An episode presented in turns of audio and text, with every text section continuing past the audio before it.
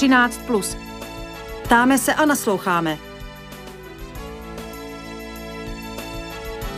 13 plus. Aktuální dění v souvislostech. Dnes nejprve debata k začátku školního roku, poté připomínka Dne modliteb za péči o stvoření. Dobrý poslech přeje Filip Braindl. 13 plus. Ptáme se a nasloucháme. Jak v novém školním roce dohnat výpadky způsobené uzavírkou škol v pandemii koronaviru, jak naopak zužitkovat pozitivní zkušenosti z období distanční výuky. Nejen o tom budu v relaci 13 plus 1. září hovořit s Adamem Tichým, který vstoupil do maturitního ročníku Gymnázia Přírodní škola a patří k iniciátorům včerejší demonstrace iniciativy Dostaňte nás ven za normální školní provoz. Dobrý den, vítejte ve vysílání. Dobrý den. Ve vysílání vítám i Miroslava Hřebeckého, programového ředitele Informačního centra pro vzdělávání Eduin. Dobrý den i vám.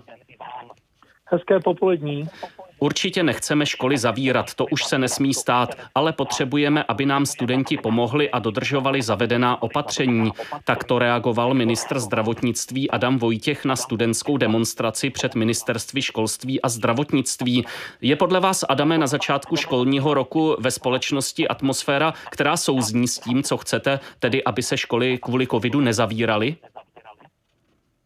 Řekl bych, že atmosféra je dobrá, a většina lidí podle průzkumu s tím souhlasí, ale máme trochu obavu, aby se to nezhoršilo, pokud by se pandemie měnila k horšímu, aby hmm. se situace nezměnila a školy se neuzavřely i přes sliby, které jsme dostali teď od uh, ministrů. Hmm. Ministr školství Robert Plaga eh, dnes prohlásil, že žádné z těch covidových scénářů nepočítají s, pluš, s plošným uzavíráním škol, eh, nevyloučil lokální uzavírky v případě konkrétní epidemické situace. Pane Hřebecký, pro vás podobná otázka. Je podle vás to společenské povědomí teď na straně toho pokud možno běžného školního provozu, dá se to tak říct? Já bych tu situaci nazval bezstarostnou, tu atmosféru. E, vlastně lidé si ne, tam si užívali jednak volnosti, jednak teplého počasí e, někde ve venkovních prostorách, tak Eh, na tady ty všechny věci zapomněli. Ostatně eh, pandemie a veškerá traumata eh, jsou dávno zapomenuta i prostřednictvím třeba předvolebních průzkumů. Takže já si myslím, že pokud se dostaví nějaká čtvrtá vlna a jsou státy, které už ji oficiálně vyhlásily, tak to může být velká desiluze a tak, jak jsem Eh, mluvil s učiteli a s řediteli, tak eh, spousta učitelů říká, že pokud by se distanční výuka měla opakovat a měli by eh, znovu vysílat do zdi prostřednictvím kamer, takže toho možná i nechají, protože pro tady to nestudovali. Tak hmm. doufejme, že tady na to nedojde a že to nebude takováto velká desiluze napříč. Hmm.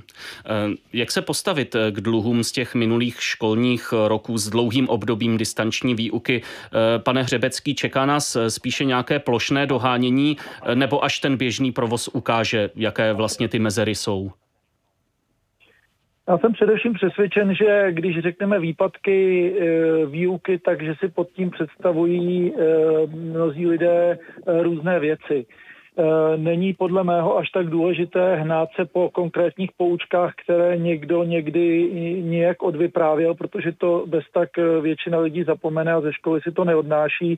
Eh, tady jsou mnohem zásadnější ty sociální škody, a e, postupně budované kompetence. To je věc, která se vrství jednou zkušeností na druhou, nejde to prostě píchnout injekcí pod kůži a není to otázka jednoho týdne. Takže e, představa někoho, že si jeden rok doženeme prostřednictvím nějakého intenzivního doučování během dvou měsíců, tak to určitě takto nefunguje. Hmm. A e, jak podle vás by měla fungovat ta postupná náprava, když tedy mluvíte o určitých mezerách v těch sociálních kompetencích a podobně?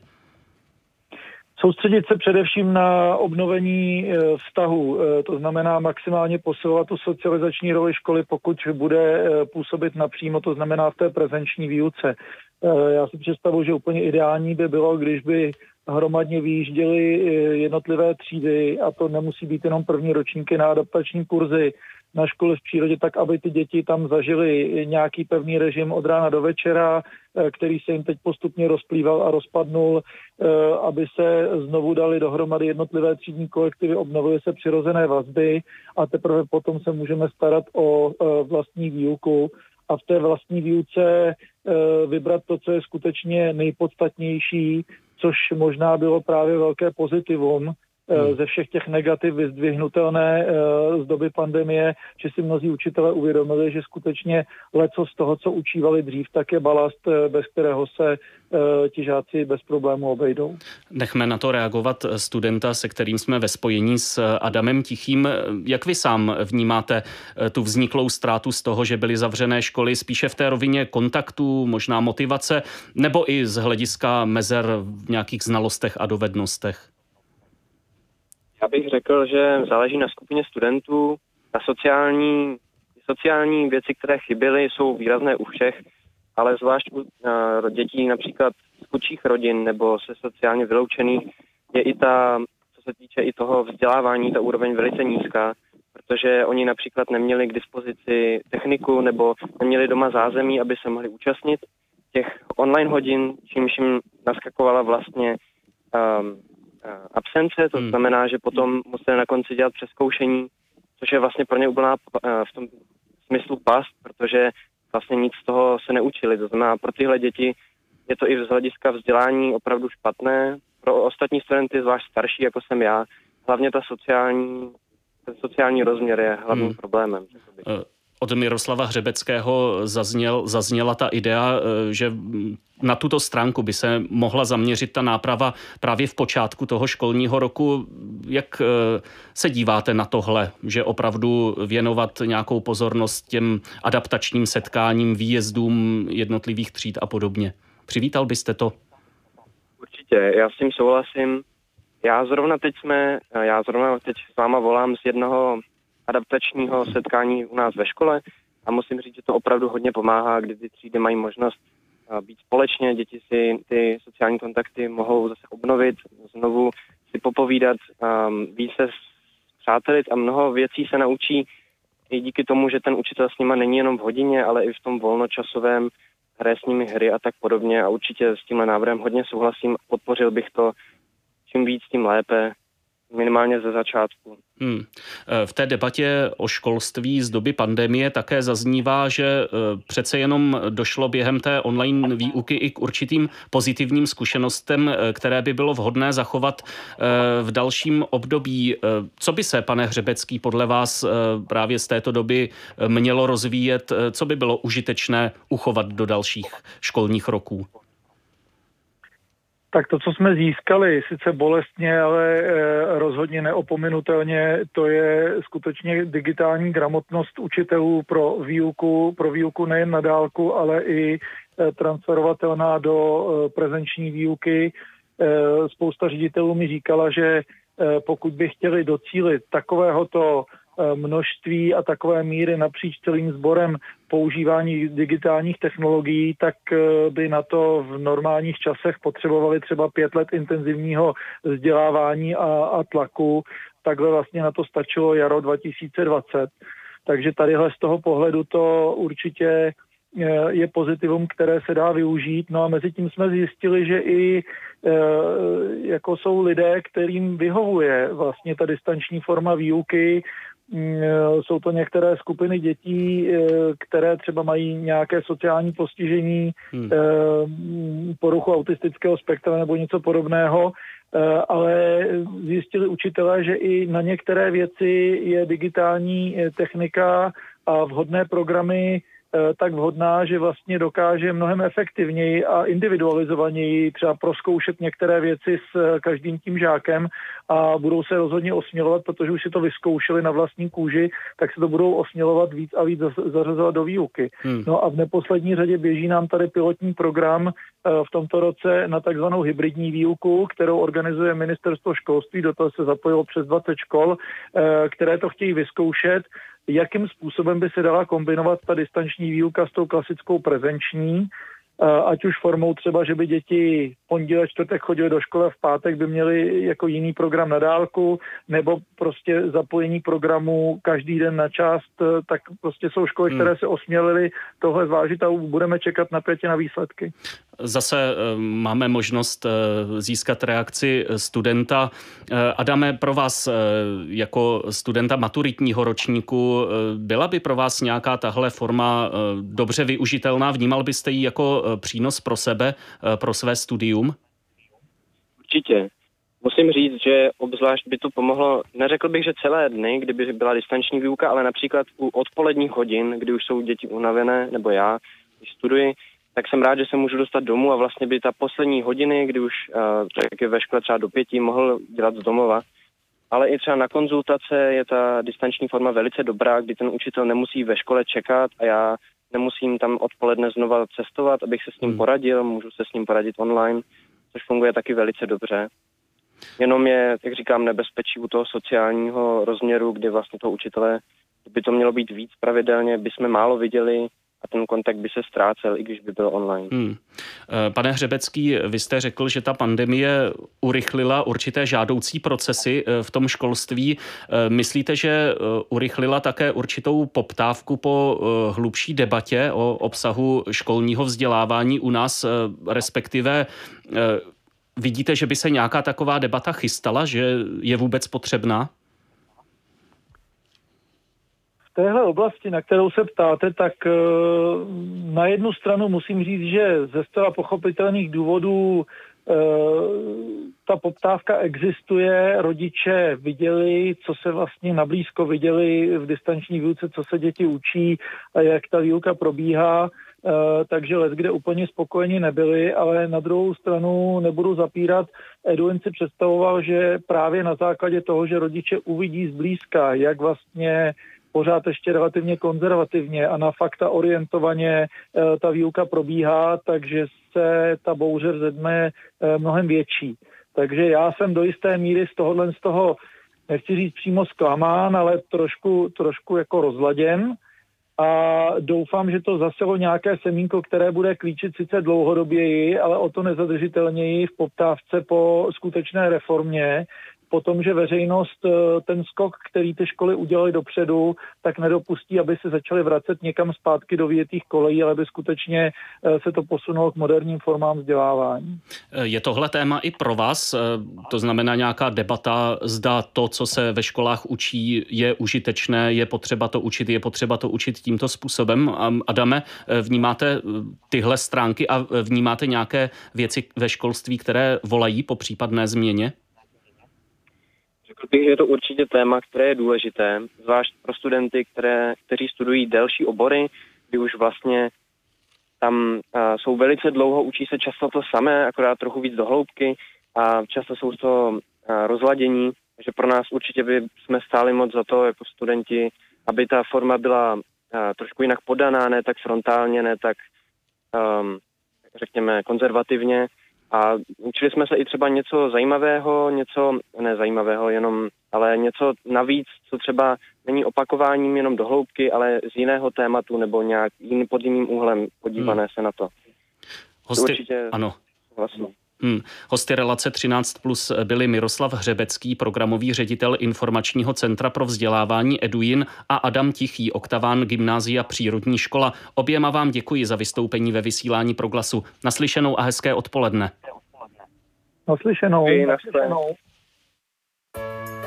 13 plus. Ptáme se a nasloucháme. Na 1. září připadá také Světový den modliteb za péči o stvoření. Katolická církev se k této ekumenické iniciativě zaměřené na životní prostředí připojila v roce 2015 v návaznosti na sociálně ekologickou encykliku papeže Františka Laudato Si. K tomuto dokumentu se v Česku hlásí iniciativa Žít Laudato Si a s její zakladatelkou Světlou Hanke Jarošovou jsme teď ve spojení. Dobré odpoledne. Dobré odpoledne. Je těžké, je těžké tady v České republice připomínat tento den, když se 1. září zkrátka vše točí kolem začátku školního roku, nebo je to naopak příležitost obě tyto skutečnosti propojit? Tak 1. září eh, je eh, den modliteb za péči o stvoření, ale co se té doby stvoření, eh, ke které k jejímu slavení se katolická církev připojila před pár lety týče, tak to je jenom její začátek. Ano. Ta doba, eh, která nám má připomínat, nebo která nám dává příležitost víc věnovat pozornost tomu, jak Bůh jedná ve stvoření a v našich životech, eh, trvá až do 4. října, což je svátek svatého Františka z Asízy, který je takovým patronem vděčnosti za stvoření a tak je řada příležitostí, kdy hmm. se k tomu můžeme vracet znova. A pokud jde o to, o to propojení, vidíte tam nějakou možnou spojitost, eh, něco, kde by se opravdu dalo zužitkovat to, že končí prázdniny, děti jdou do školy a myslíme také na tento účel na životní prostředí? Určitě je možné děti už eh, od první třídy eh, vést k tomu, aby vnímali souvislosti se světem kolem, aby eh, vnímali to, jak jejich jednání, to, co oni jí a spotřebovávají a vyhazují, jak to ovlivňuje svět kolem. A jak to, jestli oni jsou laskaví ke svým spolužákům, ovlivňuje svět kolem nich, tak k tomu se najde příležitost každý den. Eh, papež František eh, při dnešní generální audienci zmínil eh, ten dnešní den, to zaměření dnešního dne a připomněl to celé období dobu stvoření do 4. října, jak jste i vyzmínila, a také ohlásil, že v nejbližších dnech vyjde poselství, které připravil spolu s cařihradským patriarchou Bartolomějem a anglikánským patriarchou Justinem Velbym. Jaké nové impulzy byste vy přivítala? Hmm. Ta doba stvoření je od samého počátku slavená ekumenicky. Encykliku Laudato si eh, velmi inspiroval eh, pravoslavný patriarcha Bartoloměj a to nové spojení eh, s anglikánským představitelem je vlastně dalším krokem k tomu, jak se při jednání ve prospěch stvořeného světa víc stmelují eh, Kristovy církve, které jsou rozděleny tím, jak se příliš zabývají svojí jakoby vnitřní strukturou a teď eh, v tom ohrožení světa mají příležitost se sjednotit kolem stvořitele a děkovat společně.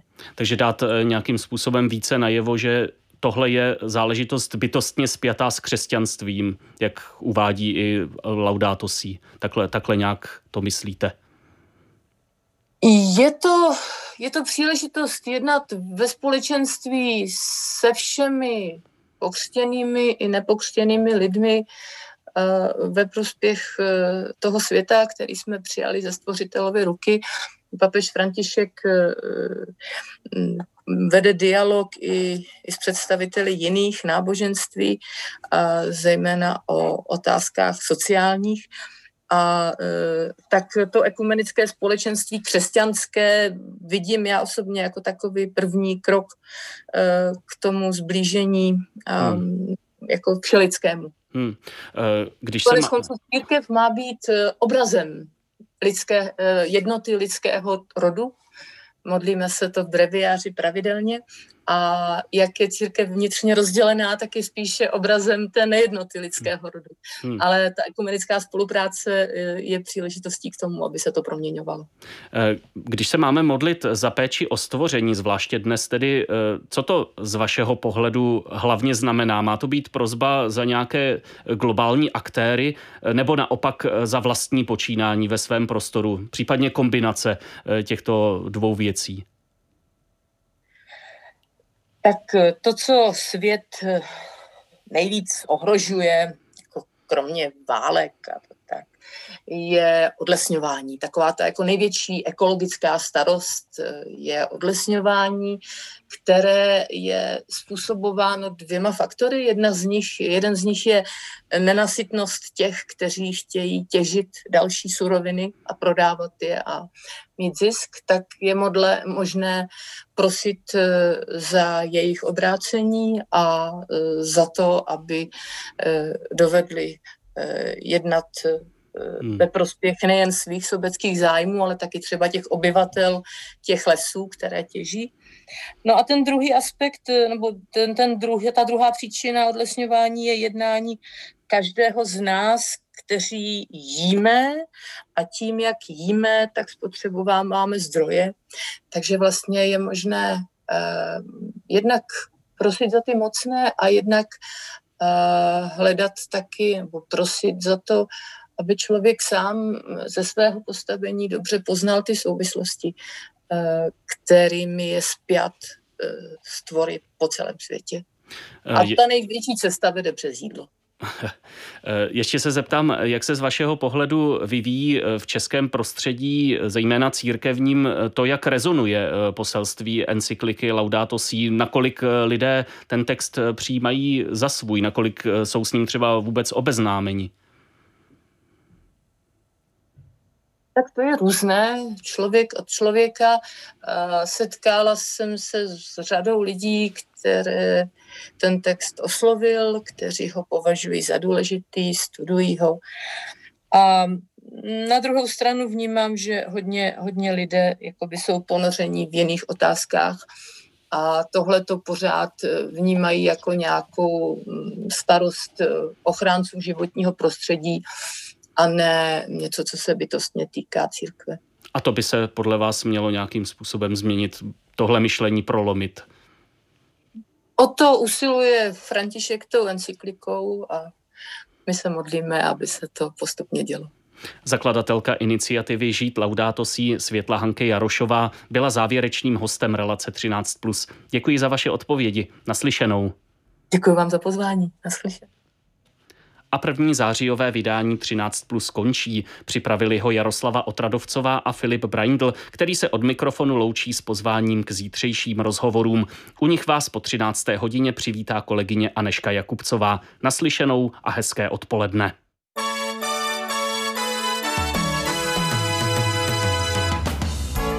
Třináct plus. Ptáme se a nasloucháme. 13. Plus. Aktuální dění v souvislostech.